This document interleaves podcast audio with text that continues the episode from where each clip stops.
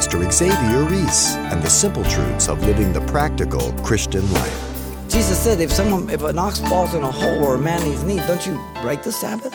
Isn't life more important than, than keeping a day? The Sabbath was made for man, not man for the Sabbath. Man was not to be enslaved to a day.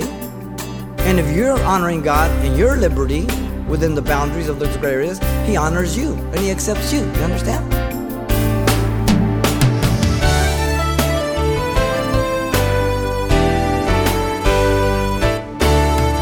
Welcome to Simple Truths, the daily half hour study of God's Word with Xavier Reese, Senior Pastor of Calvary Chapel of Pasadena, California. Throughout the ages, many a man has more than willingly shed his blood for the sake of freedom. Today, as we continue our Simple Truth study series in the Epistle to the Romans, Pastor Xavier carefully expresses how the Christian should live out his freedom that was paid for by the blood of Christ. Let's join him for today's study from chapter 14, aptly titled Liberty Through Conscience. Paul has just declared the reason the believer submits to the authority of the land and love his neighbors because Jesus is coming. Therefore, he walks in the day and in the light, putting on the Lord Jesus Christ and not making provision for the flesh to fulfill its lust. And now he moves to discuss the problems that can arise between believers who are weak in the faith and those who are strong in the faith, that of judging one another. The fact of being weak and strong has nothing to do with our salvation before God, but rather with the liberty to the conviction of their conscience before God as to whether they can partake of certain things. Now, these areas that the Bible says nothing about are gray areas. Nothing specific is stated. And so one must make judgments on one's own conviction before God. Now, we're not talking about anything like critical doctrine or imperative doctrine. In other words, you know, if you're, if you're a Christian, you're living in sin, you're fornicating, you're adultering, or you're a drunkard, then we are to call you out. Those are absolute imperatives. We're not talking about the atonement work of Jesus Christ, the second coming, the virgin birth. Those we have to agree upon, okay? And he's going to specifically give us a few specifics and we'll make application for it. But um, one of the biggest stumbling blocks to non believers is when they're approached with the gospel at times is the lack of grace and love towards one another. Now, the believer can often be like the Pharisee who is attempting to take out that splinter out of his brother's eye while he has this big plank in his eye straining at a gnat and swallowing a camel. The lack of tolerance, graciousness, and patience with other believers who differ in opinions, where there is room for personal liberty and conscience, is evidence of self centeredness and not being Christ centered. And so, but there's a responsibility on both sides, as we'll see. The chapter can be divided in two sections. Verse 1 through 12, we have the believer's liberty in Christ through conscience. Then 13 to 23, the believer's liberty in Christ through love. It's a simple division. What we want to do is look at the believer's liberty through conscience as we live as living sacrifices to God and is characterized by a three-fold pair of principles. These are principles. There's no laws, they're principles. So let me read these 12 verses. Receive one who is weak in the faith, but not to dispute over doubtful things. For one believes he may eat all things, but he who is weak eats only vegetables. Let not him who eats despise him who does not eat, and let not him who does not eat judge him who eats, for God has received him. Who are you to judge another man's servant? To his own master he stands or falls. Indeed, he will be made to stand, for God is able to make him stand. One person esteems one day above another, another esteems every day alike. Let each one be fully convict, convinced in his own mind. He who observes the day observes it to the Lord, and he who does not observe the day to the Lord, he does not observe it. He who eats, eats to the Lord, for he gives God thanks, and he who does not eat, to the Lord he does not eat, and he gives God thanks. For none of us lives to himself, and no one dies to himself. For if we live, we live to the Lord, and if we die, we die to the Lord. Therefore, whether we live or die, we are the Lord's.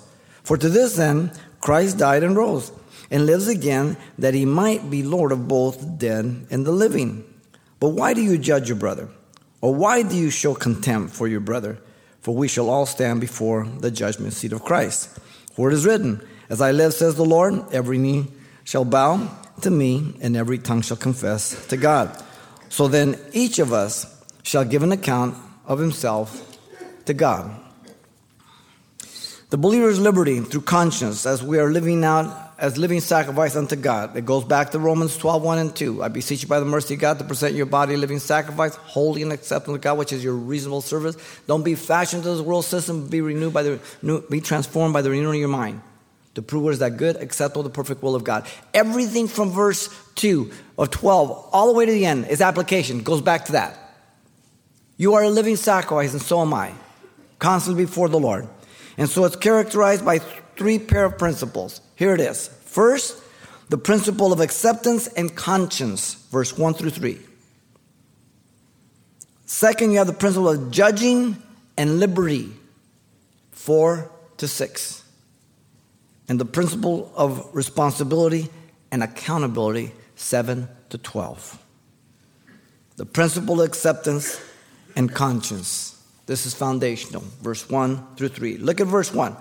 The believer is to be characterized by looking out for others. Listen to the words. Receive one who is weak in the faith, but not to dispute over doubtful things. The command is to receive the one who is weak in the faith. The word receive simply means to take to one in addition to oneself.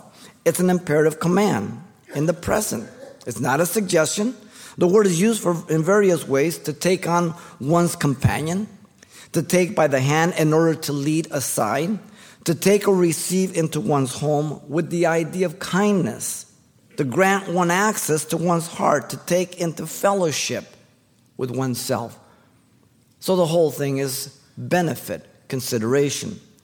The same word is used in verse 3 when God says He receives each one of us. The word to receive each other as God has received us.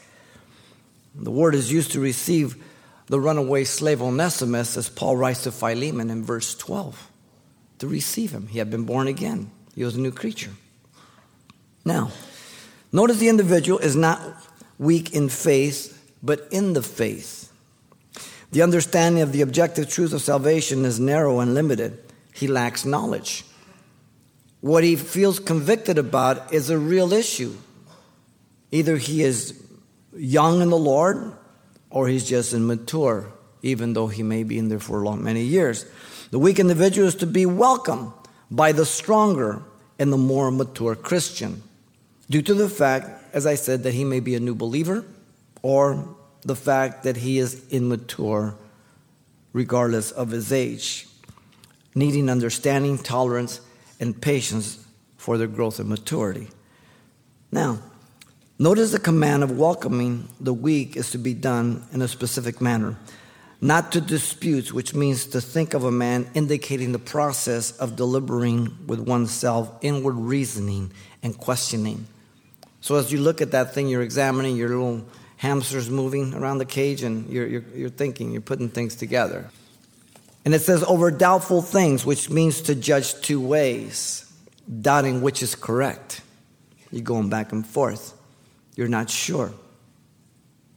In other words, areas that are not sin in and of themselves, and they don't deal to heresy or a violation of doctrine. These are gray areas, and he will deal with a few of them, and then we'll make some application. Now, look at verse 2. The believers to know that Christians will not always agree in a matter of conscience. For one believes he may eat all things, but he who is weak eats only vegetables.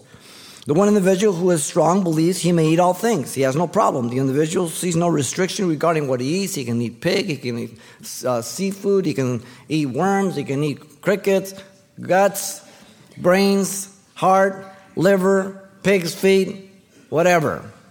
No problem. The other individual who is weak eats only vegetables. This is their firm conviction before the Lord. they merely do not have the freedom to eat all things. Their conscience would be defiled, and they believe they would sin. That limited liberty doesn't affect my liberty. It's a personal restriction. Why am I trying to restrict them in a broader way? Now, the tension is between the Christian Jews and the Gentile Christians because the Jews are coming out of the Mosaic law and they're kosher, and the Gentiles are coming out of the world and they eat everything. Okay? Now, 1 Corinthians 8 and 9 speaks about meats sacrificed to idols, and Paul speaks against those things and gives the liberty there. But that's a different context, so we're not going to really make application, though. We'll make some reference to it. But there is no idolatry, no, there's no meat being offered to idols in Romans. It's a different context. This is simply a tension that exists between the Christian Hebrews, the Jews, and the Gentile Christians. It was a tension of this legalism, okay? Notice verse 3. The believers individually and their individual conscience must be mutually respected. Let not him who eats despise him who does not eat, and let not him who does not eat judge him who eats, for God has received him. Now, the stronger or more mature Christian is addressed first. Notice the believer who has the freedom to eat all things is not to look down on the believer who does not eat all things. The word despise means to throw down as nothing, to place no value on it, to treat it in contempt. In other words, you're not to look to your brother because he just eats vegetables say, You wimp, what's the matter with you? Have a, have a burger. You're not to do that. This is an imperative command again, present active, not a suggestion. It's talking about my attitude, how I perceive you. You see? The same word is used in verse 10, but translated contempt. Now, the attitude of looking down with contempt on the weaker one speaks of pride, comparing oneself with the person having a weaker conscience and exalting oneself over the person with the weaker conscience. That's the problem. Now, notice the weaker or the least mature Christian then is addressed secondly. So there's responsibility on both sides. The believer who does not have the freedom to eat all things is not to criticize him who eats all things. The word judge means to observe and discern critically and censurious, always finding fault. So the weaker is not to criticize that stronger believer in his liberty. The command again is an imperative present active, not a suggestion. This is the same word Jesus used condemning perpetual fault finding in Matthew 7 1 and 2. Listen to it. Judge not that you be not judged. For with what judgment you judge, you will be judged, and with what measure you use, it will be measured back to you. This is the word critical, censorious fault finding that Jesus used. Now, all non believers throw that in Christians' face. You're not supposed to judge. But the context is you're not to be like a Pharisee, finding fault in everything. We are to judge sin. And I'll give you some verses we move along.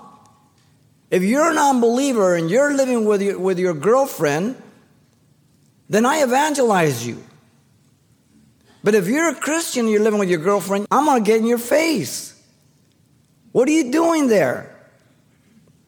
So, context is very important. What you take out of Romans 14 is gray areas of liberty. They don't have to deal with sin. You understand? So, don't take them out of context. The attitude of criticizing the stronger one speaks also of pride, concluding the one with a stronger conscience to be self righteous. So you're the vegetarian, you look at, well, he just thinks he's more spiritual. Commending oneself as more righteous. He's less righteous, then I have to be more righteous, right? The truth is that God has received the strong and the weak in faith. Look at verse 3 at the end. They are both saved by grace through faith. This has nothing to do with salvation has to do with things of conscience. They're both being true to their conviction of conscience, and God honors both. When certain persons attempt to persuade Stephen, king of Poland, to constrain some of his subjects who were of a different religion to embrace his, he said to them, quote, I am a king of men, not of conscience. The dominion of conscience belongs exclusively to God. Good principle. The greater responsibility always falls on those in the church who are older and more mature in the order to benefit the weak and the less mature. That's the whole goal.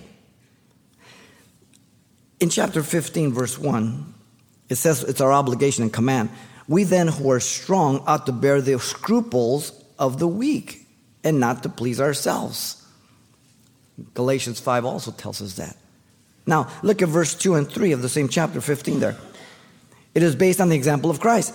Let each of us please his neighbor for his good, leading to edification, for even Christ did not please himself. But as it is written, the reproaches of those who reproach you fell on me. So he's my example. Being God, he came to wash feet. I, presume I can do the same. The question of meats over vegetables is one that has nothing to do with our spirituality, ladies and gentlemen. Sometimes individuals have become vegetarians because they see it more salutable, it's helpful, it's, it's good, you know, a little healthier. And that's a choice, and that's okay. And if you choose to be a vegetarian for that reason, I have no problem with it. Romans 14 22 says, Do you have faith? Have it to yourself before God. Happy is he who does not condemn himself in what he approves. So you be faithful to your conscience so that you can live before God in peace. You understand? In these gray areas. Now, the choice of being a vegetarian becomes a problem only when a person states that it's more spiritual to be a vegetarian than meat eater and that it's more scriptural biblical when in fact it isn't. If you remember in uh, Genesis 9 3, prior to the flood, Adam and Eve only ate vegetables and fruits, okay? But after the flood, Genesis 9 3, God directed them to eat meat. That has never been repealed. All right? So it's not more biblical, it's a matter of choice. Jesus says, What comes out of your heart that defiles you, not what goes into your mouth. In fact, Paul in 1 Timothy 4 1 through 5 says, Now the Spirit expressly says that in the latter times some will depart from the faith, giving heed to seducing spirits, doctrines of demons, speaking lies in hypocrisy, having their own conscience seared with a hot iron, forbidding to marry, and commanding to abstain from foods which God created to receive with thanksgiving by those who believe and know the truth. For every creature of God is good, and nothing is to be refused if it is received with thanksgiving, for it's sanctified by the word of God and prayer. Nothing is restricted, only by your conscience when you eat. In fact, Paul here in Romans 14, verse 14 and 15 says, I know that, and I am convinced by the Lord Jesus that there is nothing unclean of itself. But to him who considers anything to be unclean, to him it is unclean. Yet if your brother is grieved because of your food, you are no longer walking in love. Do not destroy with your food the one for whom Christ died. So if I know that something's going to stumble you, why would I want to do it? You like veggies? I invite you, I'll have veggies. And when you leave, I'll have my steak. But I'm not going to dangle it in front of you to stumble you. You understand? Because we're to be known by our love. The principle of acceptance and conscience and application is to all. To all. Now, notice secondly, you have the principle of judging and liberty. Four through six. Look at four. The individuals here is rebuked by judging another man's servant. Who are you to judge another man's servant? To his own master he stands or false. Indeed, he will be made to stand, for God is able to make him stand. The weak is rebuked for judging the stronger believer in faith as non spiritual, when in fact the Lord has accepted him because he's the Lord's house slave. We don't belong to each other. We're in the same family, but we belong to the Lord. He's our master. The word you is emphatic, and the word judge again is the same as in the previous verse. Again, it means to observe, to discern critically. Censurious, always finding fault, disdaining, and despising. You find in verse 3, 4, 5, 10, and 13. James confirms this and he condemns self-righteous judging in James 4:11. He says, "Do not speak evil of one another, brethren. He who speaks evil of a brother and judges his brother speaks evil of the law and judges the law. But if you judge the law, you are not a doer of the law, but a judge." But this does not mean that we don't judge sin. Romans 16, 17. Let me see how let me show you how he finishes. 16, 17, he says this. He says, Now I urge you, brethren, note those that cause divisions and offenses contrary to the doctrine which you learn, and avoid them. So when things are sin and things are unscriptural, you judge it. You understand? Also, 1 Corinthians 5.11, 2 Thessalonians 3.14, if a brother is, is living with, in sexual sin, have no company with him. If a brother is a drunkard, have no company with him. He tells it real straight. You understand? Simple. Now, notice the individual stands or falls on his own master, or to his own master here. Christ is the master of every believer. Christ is the one who judges his servant. You know why? Because I can only judge your actions. I can't judge your heart.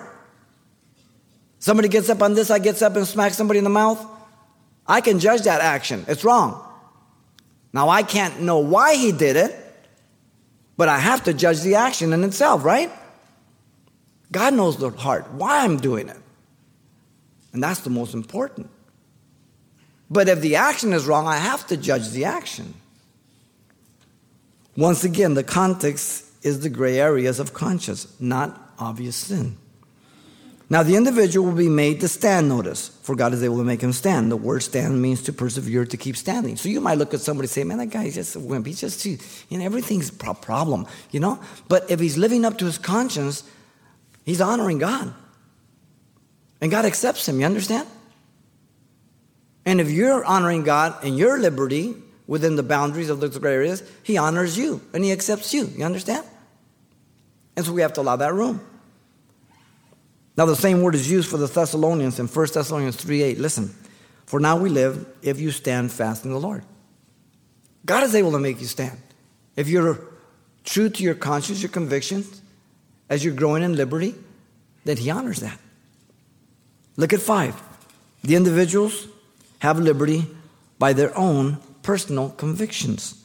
One person esteems one day above another, another esteems every day alike. Let each be fully convinced in his own mind.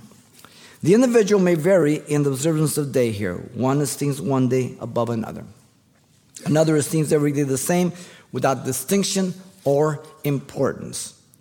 You remember Jesus rebuked the Pharisees and called them hypocrites for the Sabbath day in all four Gospels, what Mark 2 will do.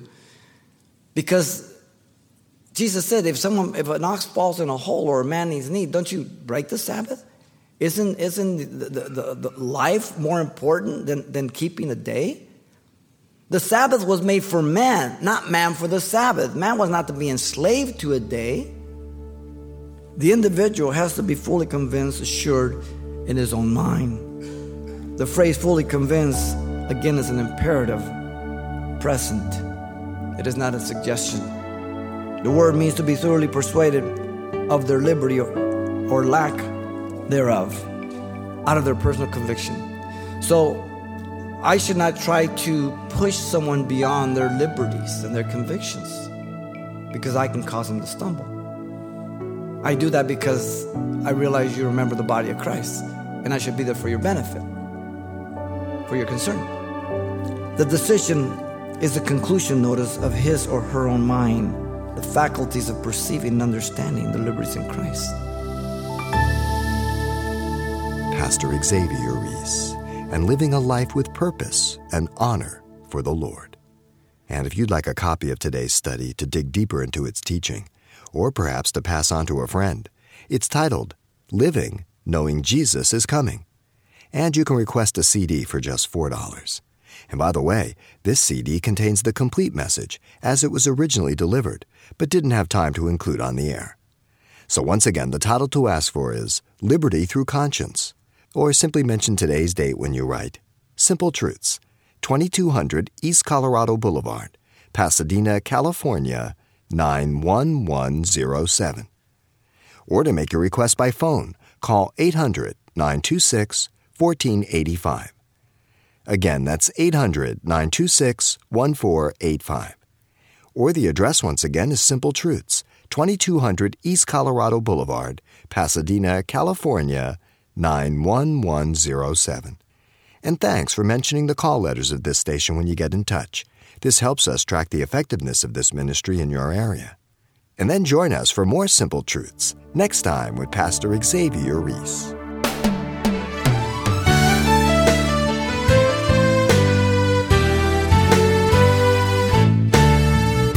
Simple Truths with Pastor Xavier Reese, a daily half hour broadcast, is a radio ministry of Calvary Chapel of Pasadena, California.